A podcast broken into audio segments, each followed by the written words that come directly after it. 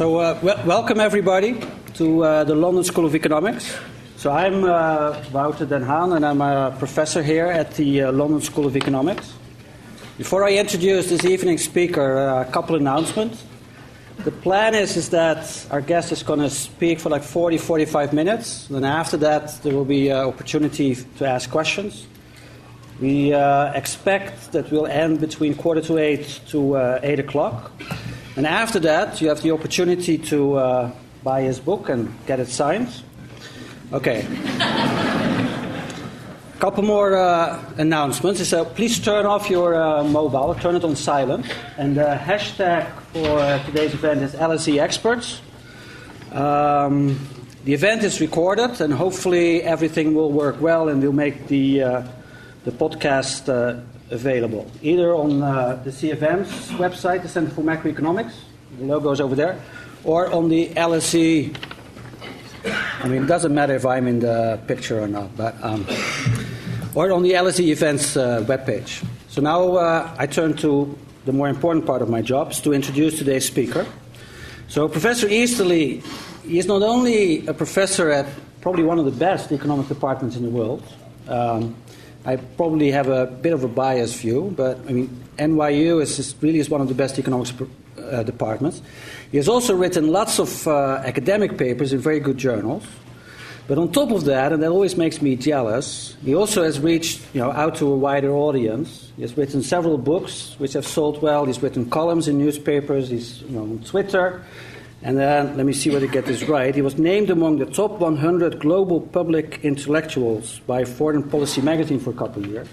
Now, those things you also could have found out on Wikipedia. So, let me say something that's a little bit personal is that in uh, 2006, I think, you wrote a book, The White Man's Burden. And uh, that was based on uh, the title of a poem by uh, Rudyard Kipling.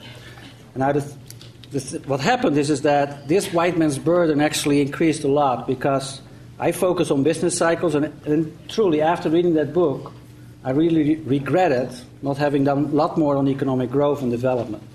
And so I'm a little bit worried that I'm going to feel even more guilty after to, this evening's uh, speech. So please welcome me and uh, welcome our speaker.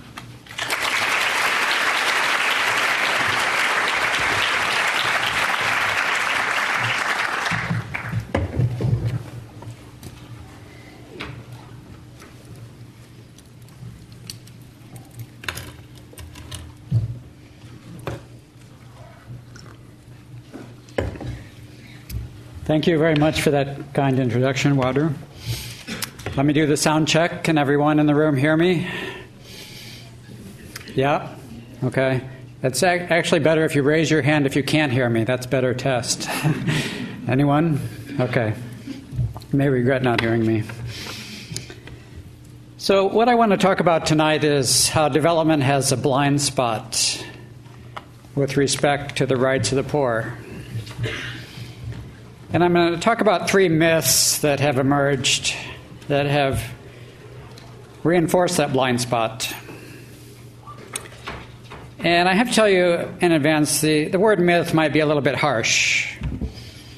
I somehow have gotten this undeserved reputation for liking to insult development people and, yeah, and aid agencies. And Professor Sachs at Columbia, who's a really nice guy. Um, Actually, maybe it's better if I just don't say that uh, it's an overstatement. I'll just overstate it anyway, and then we'll correct that during the Q and A. Okay. So the first myth, let's call the myth of political neutrality. It's the idea that de- development is not about political things. It can be done in a technically neutral way. It's just a long list of technical solutions to the technical problems of the poor. And these technical solutions get a lot, almost all of the attention because they're so tangible and they're so appealing and they, they seem to solve the problem so directly. They're, they're often very precise, like uh, here's a plot of land, it's not very high productivity if it's used for subsistence farming, let's make it a forest. Forests are more valuable. That's very tangible. It raises GDP. It seems technically great. Or it might be uh, there's malnutrition. Well, malnutrition is partly about deficiency of vitamin A, so let's distribute vitamin A capsules. Or maybe there's malaria. Well, one of the ways to kill the mosquitoes that spread the malaria is you spread a chemical called pyrethrum on the walls of the houses inside. You just spray it on the walls, it kills the mosquitoes, malaria be gone. So these technical solutions are so appealing, they get so much attention that they contribute to this myth that these technical solutions are, are politically neutral. Now, so let me tell you a story that illustrates that. This story took place on February 28th, 2010, in a district called Mubende, Uganda. Uh, the villagers of Mubende were in church when they heard the sound of gunfire coming from outside. And they came out and they saw men with guns burning down their homes, torching their crops, shooting their livestock. That was where the gunfire came from. And the men with guns kept them at gunpoint from rescuing their homes and then marched 20,000 farmers away, saying this land is no longer yours, land that had been in their families for a couple of generations. So, why did this happen? It happened because there was a World Bank IFC, International Finance Corporation, project for forestry. Sorry, I accidentally set this up in the introduction. They were doing subsistence farming. Somebody had decided forestry was a better solution. And so forestry happened on this piece of land and not subsistence farming, but it was hardly politically neutral. So, why do we care about this? Why should we care about this? Well, first of all, we want to care because, of course, these rights violations are a bad thing in and of themselves, regardless of what any, any other consequences they do or do not have. It's terrible in and of themselves that these terrible rights violations happened. And second of all, we, say, we usually say things like, uh, you know, institutions matter for development. That's kind of a vague statement. It's not very clear what that really means usually. Well, here in this story, it's a lot more clear what that means. Uh, bad institutions are when men with guns burn down your homes and march you away at gunpoint and take away your land. That's bad institutions, and that contributes to a reinforced cycle of poverty. And so, of course, at some level, the academic development literature knows this very well, but somehow it's gotten lost in the infatuation with technical solutions that unintentionally lead to this sort of blindness towards rights violations. Now, why do I say there was blindness? Because this story actually made it onto the front page of the New York Times. It was published in September of 2011. Now, I'm a little bit biased, but for me, being on the front page of the New York Times is like shouting it to the whole world. Everyone must know it once it's on the front page of the New York Times. Sorry for my U.S. New York centric bias there. Uh, but clearly, it's a prominent place for the World Bank to be embarrassed that they did a project that violated poor people's rights. But after that, there were two non events that sort of illustrate this blind spot, this, this illusion of neutrality that I'm talking about in development. First of all, the World Bank was momentarily embarrassed. They actually said the next day on Twitter that they, would pro- they were promising to investigate. And now, almost five years later, five years since these events happened, the World Bank has never investigated. There's never been an investigation of the World Bank's own role in these tragic events. And the second non event was that there was nobody who really protested much in the development sphere. At that time, I was involved in a, a development blog called AidWatch and actually covered this story. And I noticed several things. One is there were very few other blogs that were covering this story. And the second thing, I could see the traffic numbers on my blog post on this, on this story, and they were not very good, I'm sorry to say. I got a lot more when I talked about Angelina Jolie's contributions to development than I did talking about Mubende, Uganda, human rights violations. Um, so, somewhat perversely, I then decided to write a whole book about something for which there appears to be no demand whatsoever uh, protesting the human rights violations of the poor. So, again, let me try to insist this is a myth because institutions do matter. Uh, it's the ability of poor people to hold public officials accountable so that they can politically protest when they do violate property rights. to hold the also of course in markets they can hold private suppliers of their needs accountable in markets by not buying the ones who go out of business and driving them out of business and so there's the sense that what we mean by good institutions is very much about rights about political and economic freedom and human rights that are the key to actually making sure that public and private services happen and that no such outrages such as this, this outrage happen.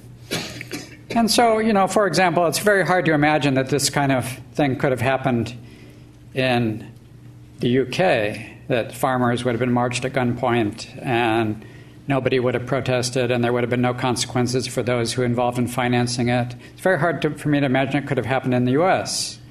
And that's because there's already these norms of rights and laws of rights that protect rights, and it's unimaginable that there would be such an egregious violation Yet in development, there are egregious violations, and seemingly they pass without much protest. And that's the myth of political neutrality.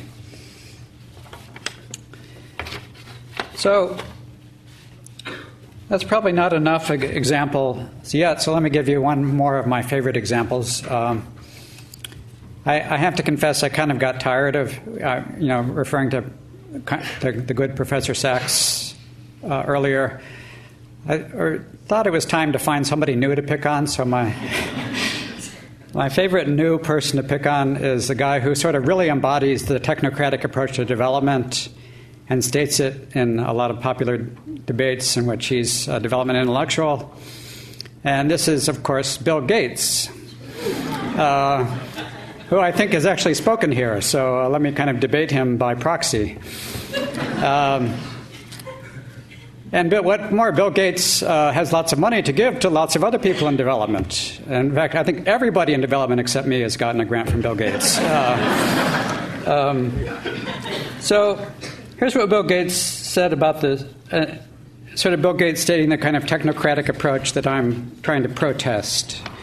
He said. Um, he said this about the Ethiopian government, who is led by a guy named Meles Zenawi for a long time and then after he died was succeeded by a guy named Haile Mariam.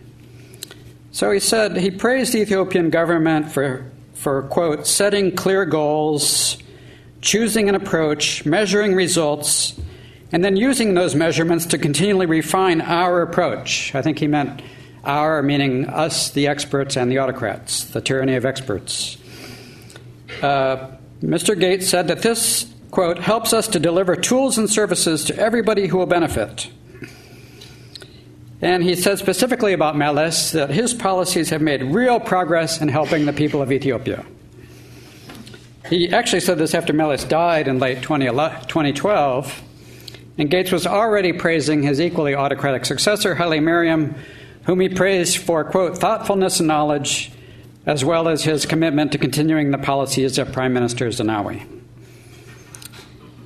So, uh, actually, I can work in a local reference also. Gates is not the only one to praise the Ethiopian government. Uh, another one who praised him is a guy named Tony Blair. He said about a plan to improve health in Ethiopia under Meles that the government has shown, quote, strong, accountable leadership in implementing the plan. Uh, Blair had kind of a long history with Meles. He had appointed him to his Africa Commission in 2005 where he was able to author a report praising the government of Ethiopia. I guess that joke didn't quite hit home. Meles was able to write a chapter praising himself as part of the commission for. Never mind, it's not working. Um, so, and then since then, he was uh, accused by Human Rights Watch of manipulating food aid to starve the opposition, to go only to the the, his loyal supporters. He put a, a, peaceful blogger and dissident named Eskinder Nega in jail for 18 years. Uh, he had rigged elections, shot the opposition. He's in, engaged now. And he, has, he started, and his successor has continued another forced resettlement project called villagization, which is marching farmers off their lands in the Gambela region of Ethiopia. So, this is not what I would call accountable leadership there is this myth that of political neutrality which is being violated here. There is a, uh, an appearance of technical solutions that are benevolent, but they are not implemented in a benevolent way. And that's the myth of political neutrality. So, why are we have to understand why are these rights violations overlooked so often? And one reason might be is that you know, we not only want to talk about the political uh, situation in the poor countries that lead to violations of the rights of the poor, let's be fair and also talk about the politics of U.S. and UK foreign policy. So, my second myth is also called the myth of, of political neutrality, that pretends development is politically neutral about U.S. and UK foreign policy interests. In fact, Meles was a very convenient ally, and Museveni, the, the dictator of Uganda, was a very convenient ally of the U.S. in the war on terror. I know a little bit less about UK foreign policy, I'm sorry, but since the UK is an ally of the US, I'm assuming the UK is also allied with Meles and Museveni. Did that work? Uh, kind of attempt to bridge to the local audience? Okay. Um, so there's a second myth of political neutrality is that we're, we're overlooking how convenient the technocratic idea is for uh, Western foreign policy interests. We want our allies in the war on terror uh, sometimes these allies are bad guys, they're dictators, they, are not very lovely, as I've described Mr. Meles and Mr. Museveni. But if we can also say these guys are implementing the technical solutions for development and making good things happen for development, then we can make sort of the politician's dream happen that you can assemble a lobby that will combine the national security interests let me talk only about U.S. politics so I know a little bit what I'm talking about. You combine the national security interests, the, the, the, people who only care about defending the U.S. in the war on terror, which requires having Ethiopia and Uganda as allies. And then you also capture the humanitarian interests who care about development because you have convinced the humanitarian lobby that the Ugandan and Ethiopian government are also good for development. So you've got a twofer. You've got two for the price of one. You've got two lobbies behind one policy of supporting autocrats in Ethiopia and Uganda. And this has been a very bipartisan approach in U.S. politics. It was true under the Bush administration, it's been true under the Obama administration. Hillary Clinton, who may still be politically relevant, uh, gave a speech saying defense, diplomacy, and development are all complements. They all complement each other. What will help one will help the other. These are very appealing ideas uh, if your, uh, your main objective is to assemble a large political coalition behind the, an idea of technocratic development. Uh, unfortunately, that idea turns out to be wrong. Uh, that what is uh, good for defense of being allies with autocrats is, is bad for development, because let's face it, the autocrats are bad for development.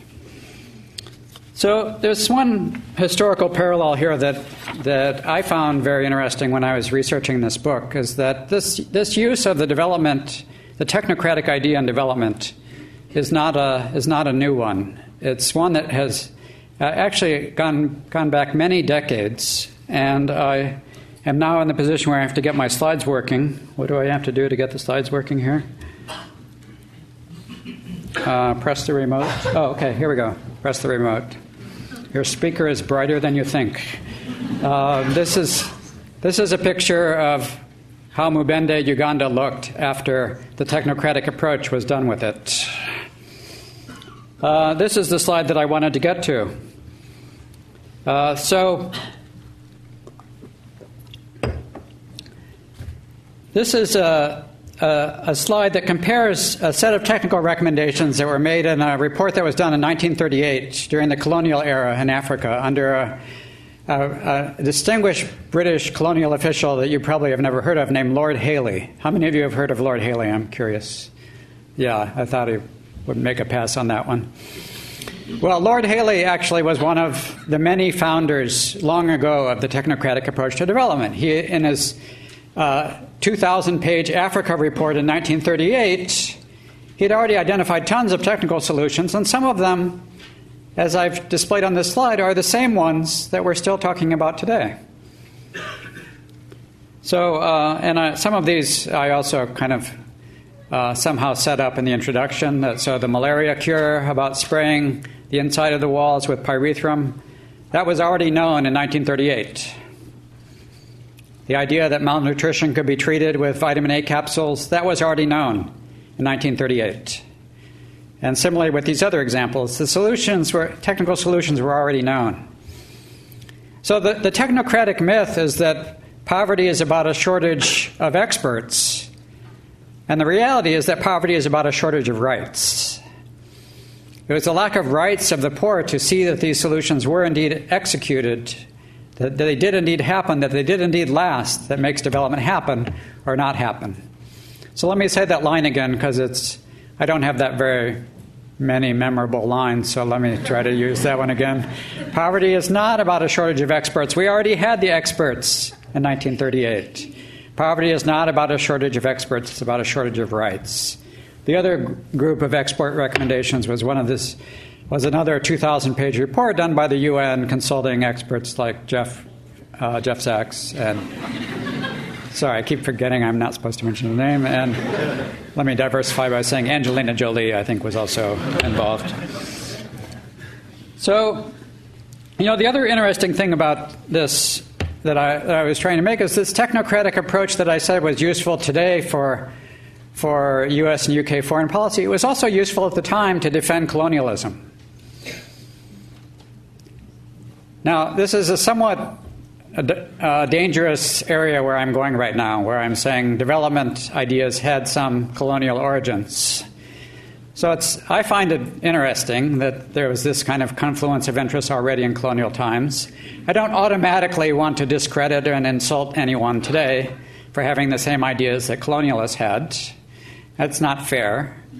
We, the times have changed since colonialism. We're no longer as racist or as colonialist as we once were. Uh, but it is, it is interesting how the alignment of political interests and ideas has remained uh, really stable over time. So, for example, the, during World War II, the, the British Empire was under attack from a lot of directions, including from the Americans. And uh, already at that time, the Lord Hailey was starting to unearth this technical approach to development and suggesting that this was the great benefit of the colonial autocrat. So at that time, the benevolent autocrat was not uh, an, a local autocrat, but was the colonial office. The benevolent autocrat was the colonial office.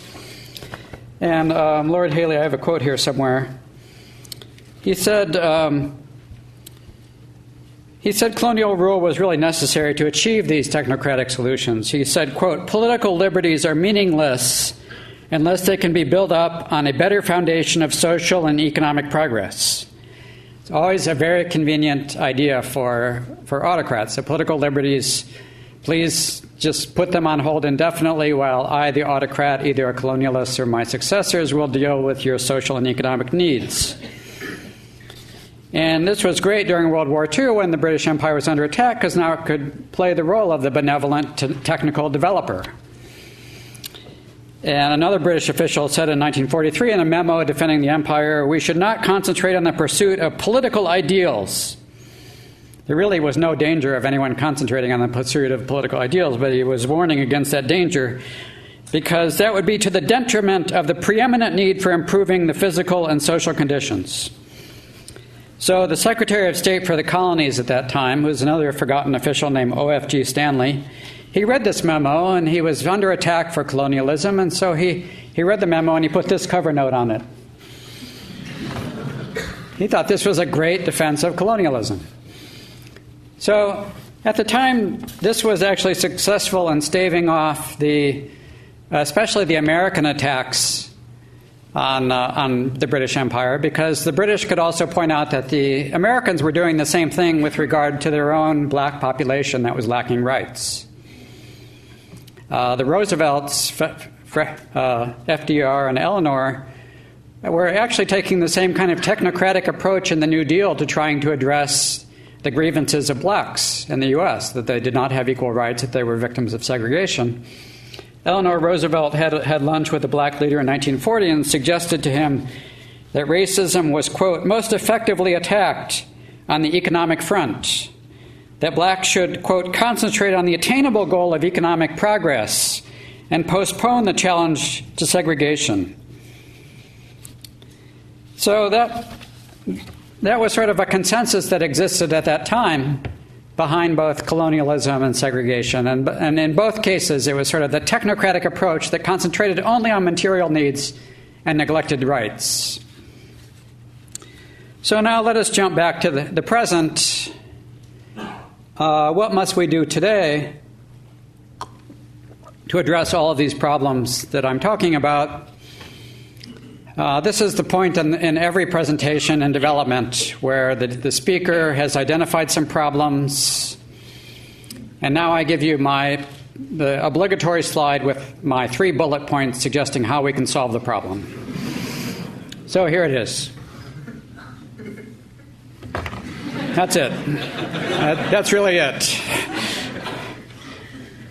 The organizers, when I sent them this presentation, did not understand why I had a blank slide, and they, they tried to take it out, but uh, I insisted that we have a blank slide. So now we come to the third myth of, of technocratic development that, that action plans actually lead to action, and that our problem is a shortage of action plans. Actually, I don't think at all we have a shortage of action plans. Every, everyone else who has ever talked about anything in development has an action plan. And anyway, if the problem I've identified is uh, a surplus of top down expert answers, it'd be kind of embarrassing if I gave you a top down expert answer how to fix the surplus of top down expert answers. So let's talk about development a different way that does not involve action plans. Let me refer back to the domestic example because the domestic example in U.S. politics. So, the technocratic approach did not actually hold in the U.S. politics for very long. There was this great thing that we call the civil rights movement in the U.S. That was not oriented around action plans. That was only about advocacy of a principle that blacks should have the same rights as whites that blacks should get the same treatment as whites. Martin Luther King Jr. did not say, I have a plan.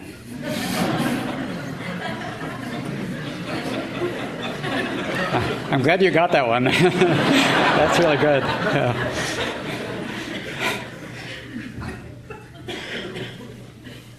Um, and you know, even today, the and of course there was enormous progress made just because of fighting for that ideal of rights, that it was an outrage that blacks did not have the same rights as, as whites. And that outrage still is a positive force for social change today in the U.S. Uh, just before I left to come here, I was sitting in my New York apartment in downtown New York, and I'm looking out the window and seeing mobs of demonstrators and lots of police helicopters flying overhead. Uh, at the time, I was watching the movie The Hunger Games, and it seemed like, whoa. um, um, so, you know, the, there's uh, continued rights are still a work in progress in every, in every country. I said it was unthinkable that Mubende would happen in the US or UK, but it is still a work in progress for, you know, not having the police killing unarmed black men. There was first Ferguson, and then there was the killing of Eric Garner, for which both pol- policemen were not indicted, and that, that was the source of the protests. And those protests on the basis of rights, those are, those are a powerful, enormous for- force, as they already have been, for social change. Uh, the, the, protesters were not holding up signs. You know, there are policy recommendations and action plans how to improve police behavior. Like you could have body cameras mounted on the police so they capture their interactions with people they're arresting and can catch them in the act. Uh, but the, the protesters were not holding up signs saying, We want body cameras. They were not holding up signs saying, you know, our action plan, body cameras, you know, real time video. No, it was, we want justice. It was Black Lives Matter. And these ideals are, are enormous positive social force for change. What I guess I'm suggesting is that in development, there's a way in which we're sort of at that same kind of moment, in which the problem is not a shortage of action plans, the problem is a shortage of caring about the rights of poor people around the world. That it's unacceptable that we don't care. And that's the sole point that has to be made at first until more people care about the rights of the poor. And you know the role of, of development economists is it, it sounds a little bit strange that development economists are talking about such a, a morally laden more, what sounds like kind of a moralistic issue. But the role of development economists is also to explain the idea in which ideals like rights actually do lead to development. They, uh, they do create this sort of really great decentralized problem solving system in which people have the right to protest when the government does bad things to them that corrects government misbehavior. That they have a right to protest if government services for vitamin A or malaria prevention are inadequate and the government corrects bad public services.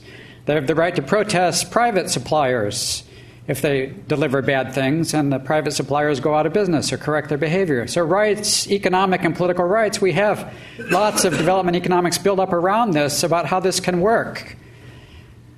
And so, in the end, it's a case for sort of uh, economic and political freedom as itself a transformative idea around the world that can make these rights realized, that can make these ideals that are a good thing in and of themselves also be seen as feasible and desirable from the, the standpoint of development. That there is no trade off that autocrats are better at development, but we want rights, so we have to control the autocrats. No, the, the evidence is the reverse that autocrats, with some you know, temporary and occasional exceptions, autocrats are usually bad for long run, permanent, sustained development, and free systems are much better. And that's consistent with our desire that freedom for the poor and the rights of the poor are a good thing in and of themselves. So that's the transformative idea that economics is really responsible for that can be linked to the transformative ideals that rights are a good thing in and of themselves. And ideas are also a powerful force for social change. Uh, you know, ideas in a way are more powerful than action plans. Let me give you here a quote from John Maynard Keynes that's a very famous quote. The ideas of economists and political philosophers, both when they are right and when they are wrong, are more powerful than is commonly understood. Indeed, the world is ruled by little else. Practical men who believe themselves to be quite exempt from any intellectual influences, sounds like all the politicians I know, uh, they're usually the slaves of some defunct economists. So the lesson here is we need better defunct economists and living economists. Um, so, of course, this, the campaign for these better ideas and these better ideals is not easy. The world is a messy place. We cannot flip a switch marked autocracy and flip it over to democracy instantaneously and expect utopia to break out. There are no utopias on the table. It's a messy, uneven fight, and there will be lots of setbacks along the way, and the odds are often against, against us, those of us who care about greater, greater rights and greater freedom for the world's poor. Uh, but the trend of history is upward. There has been the spread of freedom and democracy and economic and political rights around the world. And there are the places where they're not yet there, there are the equivalent of modern day Martin Luther King's campaigning for more rights. The jailed dissident Eskinder Nega, who is still in jail in Addis Ababa, uh, smuggled a letter out of jail in which he said that democracy should not be seen as the esoteric virtue of Westerners, but as a universal aspiration of humanity. So let me just call, give you my own call to action, which is not about action, but it's about ideals. That we have to care enough until we get to a world where we where we care more. We have to convince uh, people who don't believe that rights can work as a, as a path to development that rights can indeed work as a path to development.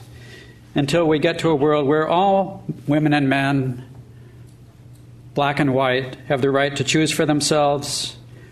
Until we get to a world where all women and men, black and white, are created equal so that all women and men, black and white, will be free at last.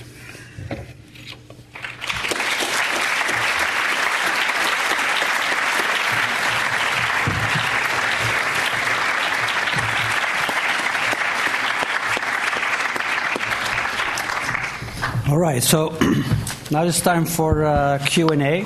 So the rules are uh, try to be concise and limit yourself to, uh, to one question. You want to... Uh, Okay. You want to combine a few? Uh, yeah, sure. If, if uh, in those examples you mentioned with the, uh, the guns um, taking the farmer's land, if the development projects had included a, a generous additional line item for the cost of respecting rights, and they brought in the best experts in the world to come up with the perfect valuations for fair value for the farmers. They brought in lawyers to design a due process for them to contest those valuations and so on. Uh, in that event, if those programs were designed that way, uh, would that address your concerns? Uh, no. Or if not, why not? Uh, I, have, I, have, to answer this one immediately. Is this is this on already? So, um, you know, this is a, you know, one one thing that bothers me in development is we sometimes forget some of the the insights that just come from the principles of economics 101. And I think one of the insights of, of Principles 101 is just the the great value of letting people choose to know that they're better off. So, what, what was really wrong with this example was the coercion that uh, the, the peasants, the farmers in Uganda, were not allowed to choose. And we, you know, we fan, in economics we use fancy jargon for this. We say we call it revealed preference. That if you voluntarily chose B over A, then B must make you better off compared to A. And contrarily, if uh, if you were coerced to accept B, then it must have made you worse off. Otherwise, coercion would not have been necessary. So that's sort of a clear guide to what was missing in this example is not all these processes that you just you mentioned. It was just just letting poor people choose whether to voluntarily sell their land to the forest con- for the purposes of a forestry project. That's what went wrong here, and, and that is a, actually a clear violation of the World Bank's own rules. But it's I, I the, the atmosphere of, of apathy about rights that I'm complaining about is such that the World Bank was able to get away with that. Okay, let, let, us combine a couple of questions. I, I, think there's one there in the middle and then the back. Yeah, that's good if you got that. Yeah. Just wait till you get the microphone. There's one in the middle here, the balcony, and then one at the back. I know she got.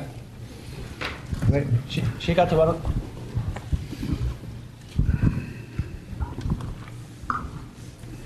Hi, thank you for the presentation. Um, I just have. You're welcome. A, you want to say that again?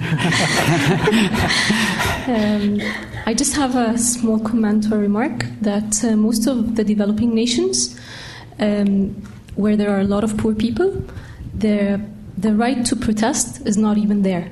So um, how how can we think of the right to choose something in general if they cannot even protest? So I just wanted to know. Thank you. Okay. There's one here in the front.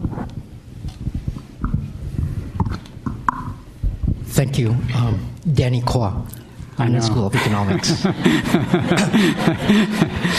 Bill, the way you ended makes it sound like anyone who's going to argue against you is somebody really evil. because that wasn't accidental. you've argued for all these, argued for all these wonderful things. Yeah. But yeah. can I suggest that in some of the language you use, that we should care about the poor, that, that should be the overriding concern.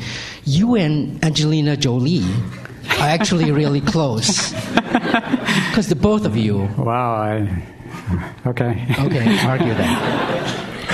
But my worry is that, you know, to say that what we should be doing as a community is caring about the poor, uh, includes too many people. It's too broad a church, I wonder, although we, we can agree we should. Lee Kuan Yew in the 1960s and early 70s wrote to the spectacular success that he did on exactly a program about caring for the poor, providing HDB flats, setting up a social contract. And I don't know if you would agree that the kind of autocracy that he built for Singapore is, you know, sits well with the vision of rights empowerment that you described. So I wonder if it's useful to be a little bit clearer on this. Mm-hmm. And of course, the great example there is also the United States, which you would probably argue is a bastion for how we enshrine these rights, mm-hmm. has not really, you know, cared for the poor as much as it has for perhaps the top 1%. Thank you. There's one question at the back on the balcony over there. Hi there. My name is Petros. I'm a student at LSE. Um, and I had a question in regards to um, your thoughts on, I guess, the Beijing consensus. I know when I read your book in my undergrad, I was really influenced by it and um, the critiques against the Washington consensus. But what are your thoughts, I guess, on the Beijing consensus as a whole, uh, considering that it's seemed like it's relatively um, successful in regards to development, and um, at the same time, it's not the most considerate when it comes to political rights. So. Okay, should I take those? Um, so, um, the first comment, yeah, I, I, it is true that there's a missing right to protest. And that's, that's one of the things that makes up this sort of systematic violation of rights. Political rights include the right to protest. And so that's, it's a symptom of the absence of political rights. And protest is itself a great self correcting mechanism. It doesn't mean every single protester gets what they want. It just means that the more you do some, the government does something wrong, the more protests there will be that will generate self correction. And that's, uh, you know, that's very much a work in progress in poor countries. Obviously, again, we're talking about a long transitional, messy process to get to that point. It's not going to happen overnight. But the, the indifference or the apathy of development people is sort of neglecting that dimension of development. That's, that's what I'm complaining about.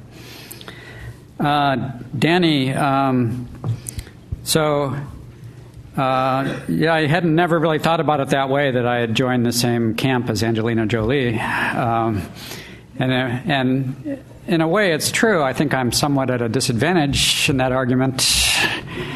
Um, but what she is, her advocacy was about material poverty. And I guess the complaint here is that the emphasis on material poverty is too one, the advocacy about material poverty is too one sided. There should be also, I'm not saying it's, va- it's valid to care about material poverty. That's great. And there's been a lot of success of advocacy getting people to care about material poverty. That is also great. What's not so great is to neglect the other goal, which is to care about the rights of the poor and their ability to choose in and of themselves. And, you know, I'm, uh, I've already kind of hinted that I'm aware of sort of the discomfort that is created sometimes when an uh, academic economist starts engaged in moral advocacy. But again, I, I want to. It's, it's somewhat of a, a, rebellion against the misuse of economics, which was. Uh, Economics was built around the idea of an individual who's free to choose. That's sort of the moral heart of economics, which is the title of a great article on that subject by Ed Glaeser at Harvard. And so there's a way in which economists have often and, and still today, and in, uh, in the research for the book, I had a lot of fun dug, digging up a lot of forgotten, defunct economists who had long campaigned for attention to rights and development, and they were unjustly not listened to and neglected and forgotten. Uh, I'll look forward to that same fate. Um, so, uh, that's the reason why I think this advocacy campaign does have to be joined.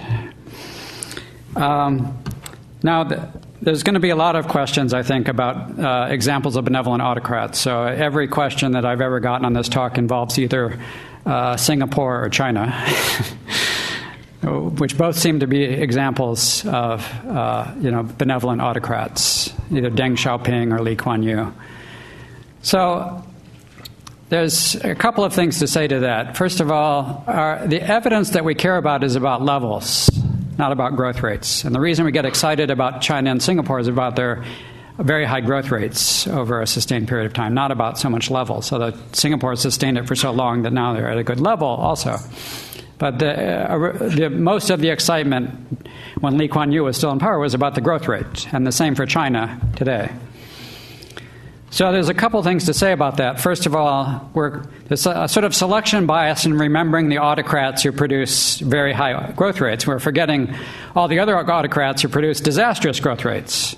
And the real uh, truth of the data is there's just enormous variance that. Uh, that you know some autocrats are there on the scene when there's very high growth, other autocrats are there on the scene when it's very negative growth. So that's the first fact to kind of acknowledge that's not so good for the autocratic case. Uh, the levels evidence is not so good for the autocratic case. Most places that are rich in levels, there are problems of causality that we can talk about, but most places that are rich in levels are also have a high degree of rights and democracy and, and economic freedom. And then lastly, if we are excited about the growth rates in Singapore and China, then we should relate them to the changes in rights, the changes in freedom. And there was a big liberalization and change, in, in, especially in economic freedom, in both Singapore and China and some change in political freedom. There's certainly, Lee Kuan Yew is certainly not a, a brutal totalitarian like some other examples. And, uh, and China even has had some positive change in, in, personal and political and human rights compared to the dark days under uh, totalitarian Mao. So there's some change in rights that are in the same direction as the rapid growth that seem to fit the evidence. So that's, that would be the response I give to that. So, um, about the Beijing versus the Washington consensus. Um, so, yeah, I think the problem with the Washington consensus is that uh, I think the real problem was the way in which it, it itself was kind of a tyranny of experts. That some outside economists who were very free market oriented, and thus, in principle, they should have been in favor of kind of freedom and rights of the poor to choose for themselves. Uh, but the, these sort of outside foreign economists decided they knew exactly how uh, a society should move to implement greater economic freedom was the thing that they cared about. And, and it was sort of coerced upon poor countries through the World Bank and the IMF that these reforms were made conditional. You only got loans from the World Bank and the IMF conditional in making these reforms. And so there, it's a sort of another kind of, kind of tyranny of experts. It's coerced reforms from outside uh, even if it was intended to be in the gr- direction of greater economic freedom, the experts don't often know enough to know what is a movement in the direction of greater freedom for individuals within a society. It's better to have local people able to voice their own opinions through a, politi- a free political and economic process of rights. That was the problem with the Washington Consensus, I think. Uh, why don't you go ahead? Yeah. yeah.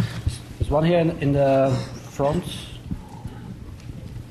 There's actually two, two here. Yep, both. Thank you. Um, is I, I mean, what you're saying just seems so obvious, and I think a lot of us agree about human rights, and it just seems so blatantly obvious. But just here, in you know what's going on in the states with with the killings of black men, the ongoing stuff that, that they don't need to wear the Klan robes anymore, they can just do it in the open. Um, the just today, disabled people in the UK got dealt a massive blow by the Royal Courts of Justice just up the road. Um, within the same couple of days as this, pardon me, idiot woman I wasn't familiar with who's an MP, apparently said that the reason people are starving and going hungry in the UK is because they're bad cooks. Um, it, what I keep wondering, I walk around, I remember the protests that we went, the marches, the tear gassing. We tried, we tried, we protested for years and years and years and years. What the hell is going on? And what can we do about it? Because things are just seem to be regressing and getting to the beyond the stupid point and the harmful, and people are dying from it and suffering. Thanks. Thank you for that comment. It, it, yeah. Hi, my name is Dee and I'm actually a dual degree student with LSE and Columbia, home to Jeffrey Sachs. Oh, um, say, say, hi to him. I'm on your side, though.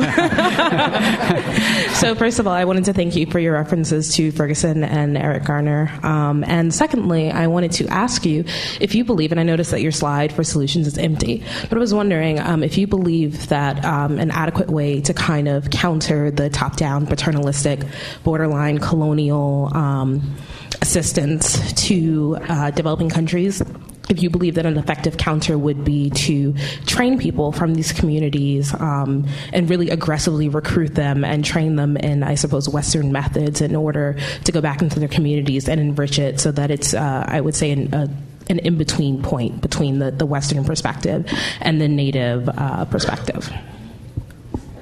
was one question over there.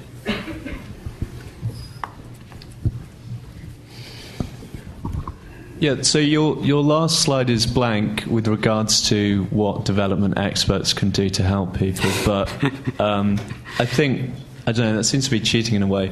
What would you say to, say, if we've got an organization like DFID, like a major donor, so they work in places like Ethiopia, obviously, um, they have to work through dictators and that.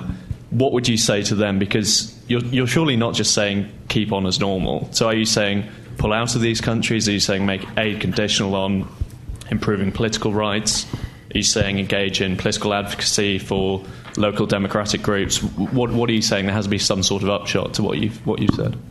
Okay.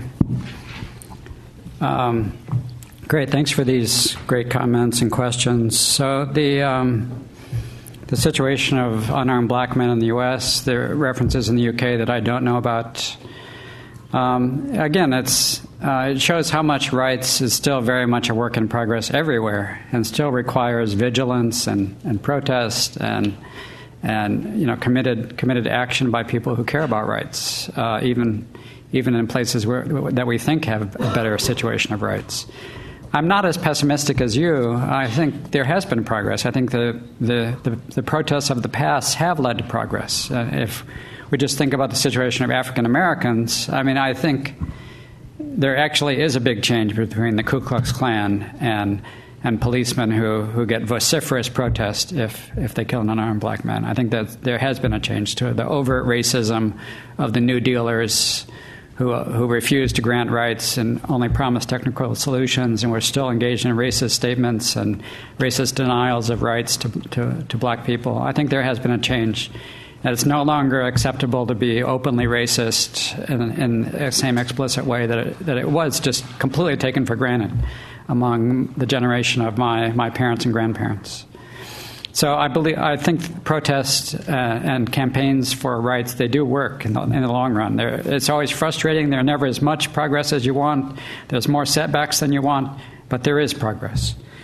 Um, so about training people to protest in poor countries, that's. Uh, um, I guess my my gut reaction to that is they don't really need that training. They they, they already are protesting. I mean, uh, uh, what's I think it's what's more going on is that poor people are protesting already around the world, and are just being met with neglect and indifference by uh, people who care about what who care about their poverty but not about their rights.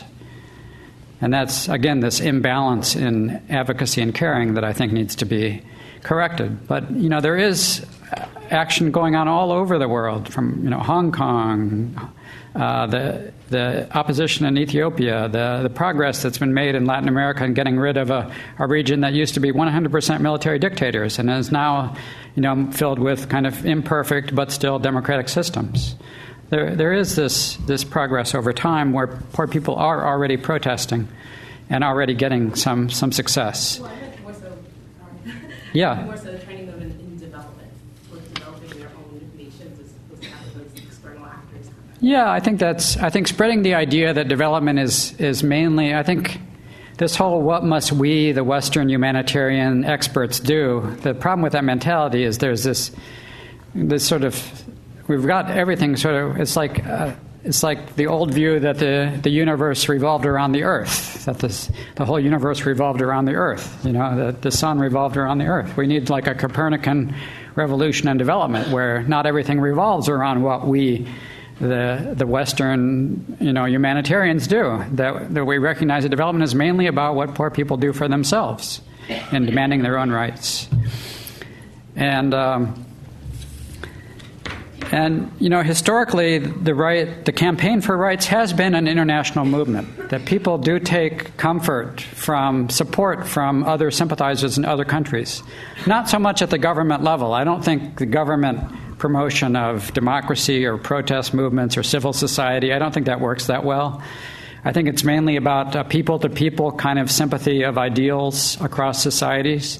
The people in Hong Kong and Ethiopia, they are really discouraged when we don't care. They are really encouraged when we do care. And we, in this case, doesn't mean we Americans or white people or, or white middle aged college professors. Uh, it means everyone around the world who cares about, about rights as a cause as well as poverty as a cause. Uh, so about DFID. Um, actually, I was at DFID earlier today, where I got a lot of these questions. Um, so most obviously, you um, and first of all, I want to congratulate DFID for being open to critics. They invite a critic to come in and talk and have a dialogue, and it was great. I, I salute them. Um, so, a couple things to say. Uh, so, it's not about. I, there was uh, sort of some lame efforts made a while ago to kind of make aid conditional on some kind of superficial democratization reforms that did not really work. I d- I don't place any faith in that happening. Again, I think the, the most important point to make is that aid is not going to be the main engine of change in this area, that it's going to be these other changes in, in the spread of ideals and the spread of ideas that will be the main agent of change.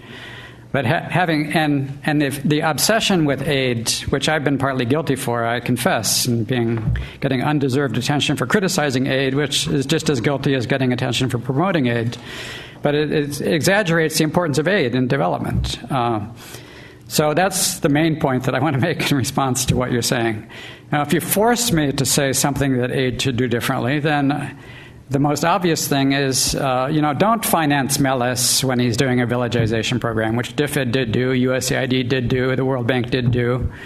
Uh, the World Bank board even heard directly from refugees that were uh, fleeing forced resettlement from villagization in Ethiopia, and they still went ahead and approved World Bank financing to this project. So that's, you know, don't do direct financing of rights violations. That's the most obvious thing that you can say about, about aid agencies. That's not conditionality, that's just refusing to participate in a rights violation. Oh, no. Lots of questions. Is that, uh, you've been uh, waiting for quite a while? You, sorry. And then just, no, no, sorry. The guy has my, hair, my hairstyle.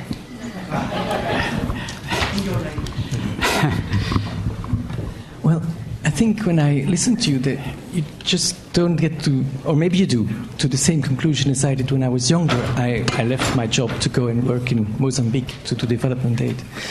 And I was shocked by how badly things were, how the country became totally dependent on aid, and how aid basically was destroying the country. 75% of GDP was aid, and, and there's no free, no initiative for new business. You just initiatives for projects. So, and then I thought, okay, what what should happen?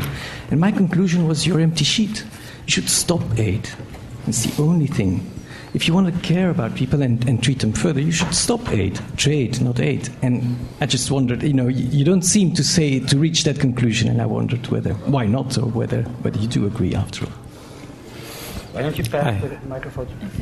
Um, I'm, my name is Alicia Maraj. I'm studying human rights, so I'm always happy to hear um, an endorsement of human rights. But my question to you, as an economist, is that the free market has just as much potential to exploit people's rights and um, to create inequality as the autocrats or the tyrannic, tyrannical experts that you speak of.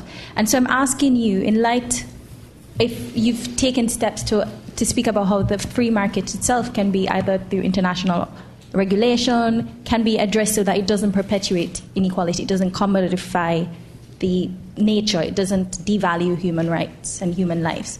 So that's my question to you. And I think there was a question way at the back on the balcony. Yeah. Um, Professor, thank you for coming. So, how do you accommodate the idea of brain drain uh, with your position that poverty links to a shortage of rights rather than a shortage of experts? That is, should we be only talking about shortage of rights to invest in human capital and innovation in developing countries? Thank you. Thanks. Okay. Okay, um, great. Uh, once more, uh, wave after wave of great questions and comments. Um, so uh, about aid, uh, I had to write a whole previous book about that. so uh, I'm ready to move on from that. I, you know, I don't. Uh, I think there is potential for aid to do uh, positive things that are when it, when it's not engaged in directly financing a dictator, uh, manipulating the aid to starve the opposition and to reward their own supporters, or to finance the jailers of Eskinder Nega, or to finance villagization. So those are all ways in which, yes, I would say stop that aid.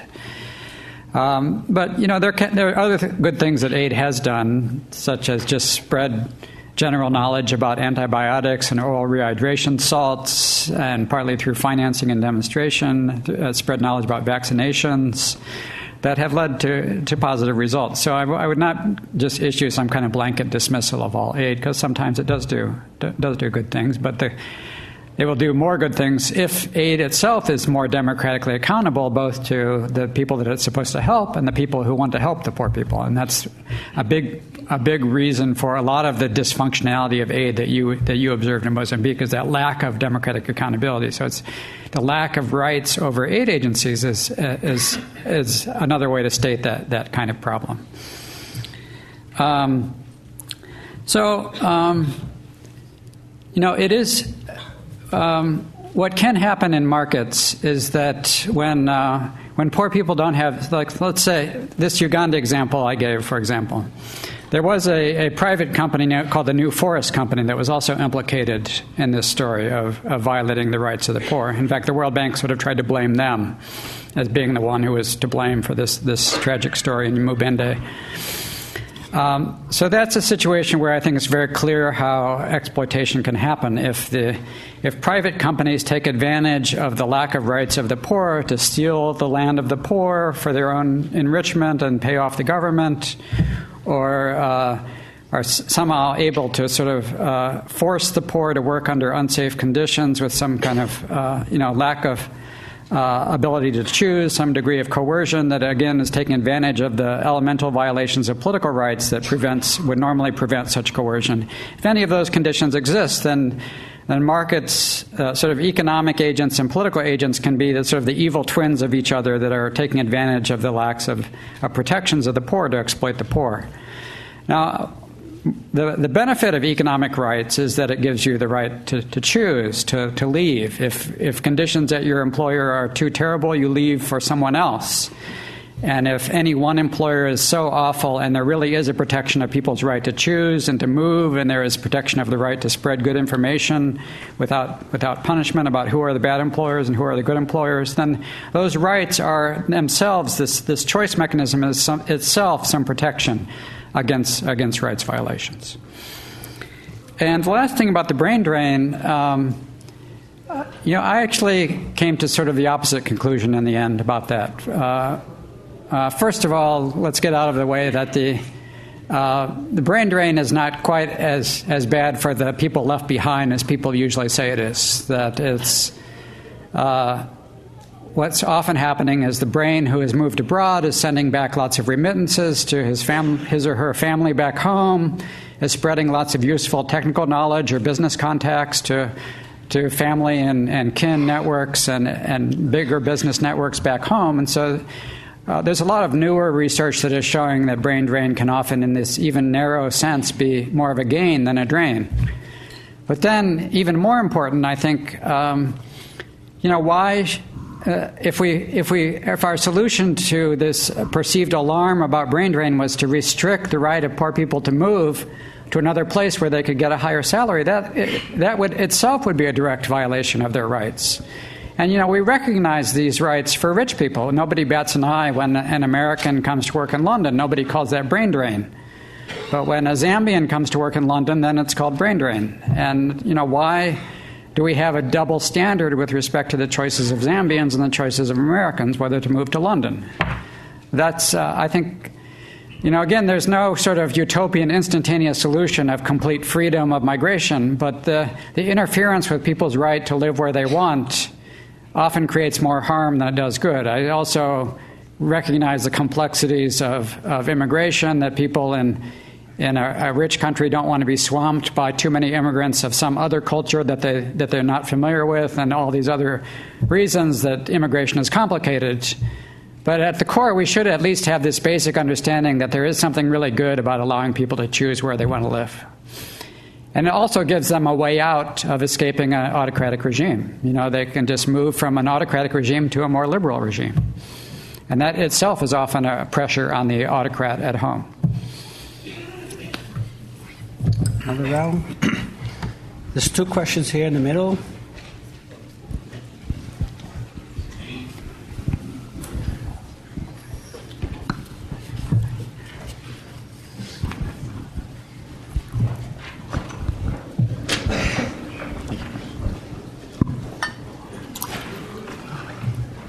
Hi there. Yeah. Uh, thank you for a good talk. Um, in your book, The White Man's Burden, you talk about, or you distinguish between planners and searchers. Mm-hmm. Uh, would you say that the randomized controlled trials that are being used by MIT economists and others uh, in order to understand what targeted interventions at poverty can produce, would you say that those types of actions qualify as searching according to your definition? And would you encourage more of that type of activity among development uh, academics and workers? Right, right next to you. no problem.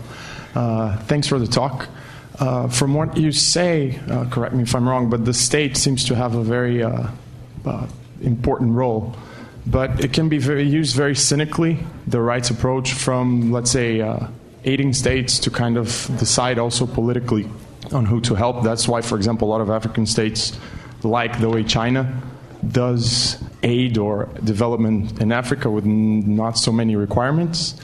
But uh, how can we circumvent this kind of cynical uh, use from both, from an autocratic regime in Africa and from a, a donor state that might have other uh, political interests? How can we have the, for example, civil society to civil society support, which is what I understood that's one of the methods to maybe help the rights approach. Thanks. There's a question there at the back. Hi, um, my name is İpek Ergin and I'm from Turkey. I'm a student of international development here at the LSE. Um, I just wanted to ask you if, if there's anything that you're optimistic about in development because since the start of the talk, it, it sounded like you're, um, because of the empty slide of what to do, what the development community should um, start doing, or that kind of argument. I was just interested in um, the issues that you're optimistic about in development. Thank you. Okay, I need one more question while I'm think about that. I think the person here in the middle is being try on the balcony. Yeah. Um, I can just talk loud. Um, I'm Tracy. I'm from the States. I'm wondering, um, in light of what's happening in the States right now with Eric Garner and Mike Brown, do you think that it may be more of an issue with institutions, seeing as although I agree with you that things have improved, you know, generationally in the States, um, we've had these issues of racism since our democracy began. We're still having horrible issues with it today. So Yeah, I'm just yeah. wondering, you know, looking at the states as a model a lot of times like we do in some of these classes, um, how can we move forward in places that don't even have um, the institutions that we have in the states to begin with, um, certain develop, or developing countries? Okay. Um, so um, let me sort of combine the last two questions: the the empty slide and the uh, and the the fight for for rights and racism against racism in the U.S. So um, you know the the the pessimism shown by the empty slide is is I think it's a fairly realistic pessimism. It's just saying we've had lots and lots of action plans that don't don't don't result in action. Um, uh, I spent one year at a think tank, the Brookings Institution, which is a great great think tank, one of the best ones in Washington. And you know the think tanks in Washington are just overflowing. The libraries are just overflowing with task forces, action plans. Um, so, you know, I think being pessimistic about what those kind of action plans and whatever forgettable action recommendations I would have put up on the slide uh, I don't think that's uh, uh, some kind of deeply pessimistic view of the world. I think it's just being pessimistic about the uh, us self-important experts how much we think that we that our recommendations are really changing the world. I'm looking in other much more optimistic directions of, of social forces that are actually that are actually are making progress. Like I, I did mention that there has been progress around the world on on on rights and democracy and you know, there's been a longer period of progress over a very long period of time away from explicit racism and colonialism towards more towards independence and greater rights, towards greater democracy, a recognition of, of the economic rights of the poor, which I don't want to neglect in this discussion. You know, I think that's also a very important dimension that we think of economic rights as some, something that only uh, rich people care about, but that's just not true. I mean, poor people, like in the Uganda example, care very much when their land is taken away. That's a violation of their economic rights. They, they care very much when they're forced to pay bribes to do their own, their own business supporting themselves. Uh, so these violations of, of, of, economic rights are also one in which there's been a lot of progress over time. There used to be enormous state violations of economic rights that have really changed much for the better in development over a long period of time, partly because of the ideas of that were that were you know created by economists and the and the combination of resistance movements by poor people themselves that they didn't like having their political and economic rights violated. Uh, economic rights that can do a sort of um, very decentralized protest. That when the state is kind of trying to drive you out of business, and you go to the, the gray market or the informal market and you start operating in the informal market and you evade the state. People are very inventive of getting around the state and the state eventually has to cave into reality and recognize that their extreme attempt to control poor people's activ- activities are not working, and they give more economic rights and they give more political rights after political protests, and there is progress. So I'm just putting more faith in them than I am putting faith in uh, self important uh, middle aged college professors and think tank experts. I think that's not pessimism, that's putting optimism in the right place. And as far as the race, uh, the battle against racism in the U.S., um, you know, I think again that it's, um, you know, I, I, mean, it's it is discouraging in uh, that there's still so much racism. There's still so much violation of right of black people's rights after all this time of 200 years of campaigning for for greater rights and against racism. Um, and I guess uh, that's similar to the, the message for development, that it's a very messy process. But if you keep fighting, there is progress. You go from, you know, slavery. Slavery was a lot worse than what's going on now. You go to Jim Crow and the Ku Klux Klan and segregation. That's a lot worse than what's going on now. You go to the racism of the North that existed openly and, and brutally against black people in the, in the decades before the Civil Rights Movement. That's, that's worse than what's going on now. So there is this progress. Uh, you know, let's not dismiss this generational progress. The generational pro- progress is happening because people are demonstrating for, for that Black Lives Matter when Eric Garner is killed by a white policeman for no reason. Uh, that's a sign of the health of our democracy.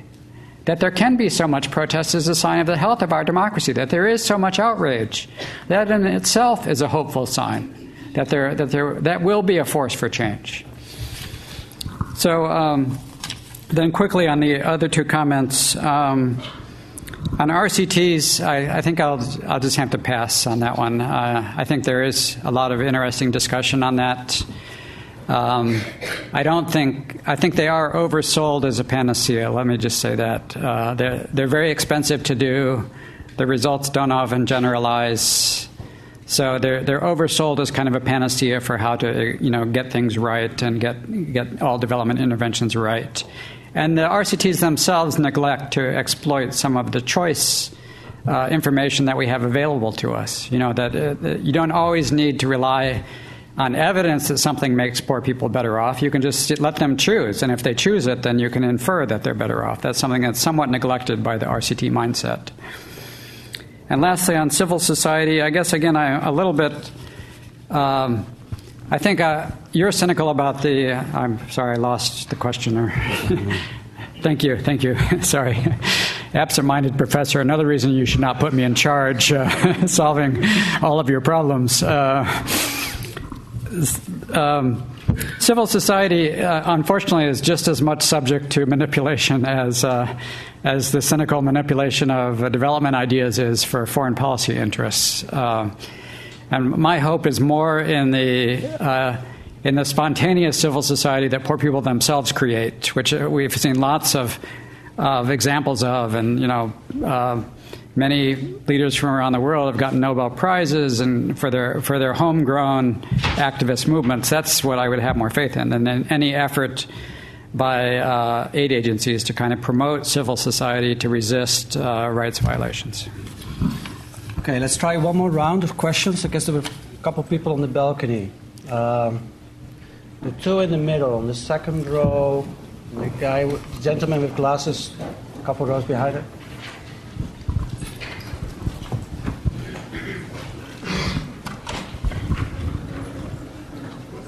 Hi. So my name is Johan. I'm a student here at LSE.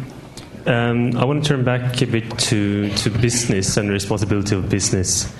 Um, and them caring about rights of the poor. So, and I want to give you an example. So, take the, the example of Angola. Does do Western oil companies bear responsibility for uh, the funding of, of the Angolan repressive regime of of José Eduardo dos Santos. Uh, 80% of the revenues, government revenues uh, in Angola, uh, are derived from oil, and certainly, I mean the the price mechanism or the or the mechanism mechanism of of, uh, of choice doesn't really enter into. I mean, uh, that equation, does it? I mean, should the US stop buying oil from from Angola because uh, uh, Angola is a repressive regime? Is that the, where the responsibility lies? Um, I mean, Western business leaders have been praising uh, Dos Santos in a way that would uh, make Gates' remark about Meles uh, sound like a, like an insult. Uh, I mean, does do what kind of responsibility do does business bear on its own, and how should they be hold, held, held sort of accountable for that? Mm-hmm. Okay, one more question. Perfect. Is the microphone is behind you. Hi, um, thank you for the talk. Um, I was just wondering. So, obviously, critical of um, top-down Western um, strategies in aid, um, but you did mention that uh, in terms of education on healthcare, aid can occasionally be effective. I was wondering what your opinion on the current aid going towards the Ebola epidemic is, and whether you think that that's successful or taking this kind of Western blueprint of aid, uh, of healthcare, sorry, and implementing it there. What your opinion on the current aid there is at the moment? Um, okay. So. Um, um, so, on the question of oil, com- private oil companies helping the repressive regime in, in Angola. Sorry, where are you? Oh, there you are. Thank you. Um, so, I mean, the problem here is really created by this, the state's ability to extract revenue from, from oil, which it does through either a very high rate of taxation or through direct state ownership of, of some oil assets that are sold to Western companies. Um, so this is a case. This is one of these sort of horror stories where the state's ability to control a, a natural resource can finance repression, and that's, this has been well documented in the in the in the political science literature and the economics literature that there's sort of this oil curse associated with repression, which is uh, about this ability to of the state to kind of dominate the whole economy, which is in a way that it's the, the worst case scenario is when the, uh, and I, I, it is true that we need, what we really need is, is political and economic rights that reinforce each other, where there's sort of creative destruction and freedom of entry, which creates the, which prevents the formation of a permanent economic elite, and democratic accountability pre- prevents the formation of a permanent political elite. When all of those conditions are lacking, you can have the worst case of a, a permanent uh, both economic and political elite permanently in power that is able to exploit oil and, and will, will use whatever private companies they come in contact with to, uh, to you know, make that persistence in power uh, last forever, basically. Uh, and that's, That's the sort of horror story outcome. But the problem there was not really the markets, it was really the ability of the political elite and the economic elite to sort of permanently capture their position and prevent any, any entry. There's no ability of entry of new. Of, of new economic agents who would destroy the old ones because they're more efficient, they're able to do it better, they're less exploitative. There's no ability, there's no political competition that would allow Angolans to vote out their oppressive government. So it's, it's what you're describing is a sort of uh, reinforcement of, of the evils of, mono- of economic monopoly and political monopoly, which is uh, uh, it's kind of a great horror story of what happens when both economic and political rights are absent. So that's, that's I think, the point of that story. Now, the, the Ebola epidemic. So this is, uh, uh, sorry, where are you? There you are. Thank, thank you. Very absent minded, sorry. Uh, so, um, you know, I think there's uh, this is uh, a complex story, and I, I will be forced, for the sake of a short answer, to oversimplify it a little bit. There is a way in which the the severity of this of this outbreak did have something to do with the kind of um, lack of accountability of, of government health officials in these in these countries to prevent this, these kind of horrific epidemics of such a, a horrific disease. And so, you know, it's, Ebola is happening in uh, very dysfunctional economies that have and, and states that have been uh, suffered from many, many years of civil war and violence. And that's not an accident. You know, that, that's part of a consequence of the, the, toxic legacy of many years of warlords and civil war and autocracy is, is a fairly dysfunctional state that is not able to deal with Ebola. And that's the most fundamental problem. Of course, I very much support any Western effort that can. Uh, that can deal with the emergency and kind of it is feasible for Western aid in this case, I think, to to come in in such a sufficient volume to stamp out the the epidemic. But let's be clear about the domestic political roots of the epidemic. It's sort of like with famines. You know, Amartya Sen made this great point that democracies don't have don't have famines. That is sufficiently accountable. Democracy has sufficient information and ability of people to protest when things are handled badly. That famines don't happen. And I think the same thing is true of, of severe disease epidemics, that democracies don't have severe out of control epidemics because they get a public health service that is accountable to the people that will not let such horrific things happen. So, once again, we're back to the same conclusion that to make things really last, to make development really, solutions really last, what you need most of all in the end is the political and economic rights of the poor. Thanks. So, uh, I would like to thank you all for coming. Uh, I also would like to remind you is, is that Professor Easterly is willing to sign his books outside. And so please let us go out first so we have some time to get settled over there. And finally, I hope you enjoyed it as much as I have and join me in thanking our speaker. Thank you very much.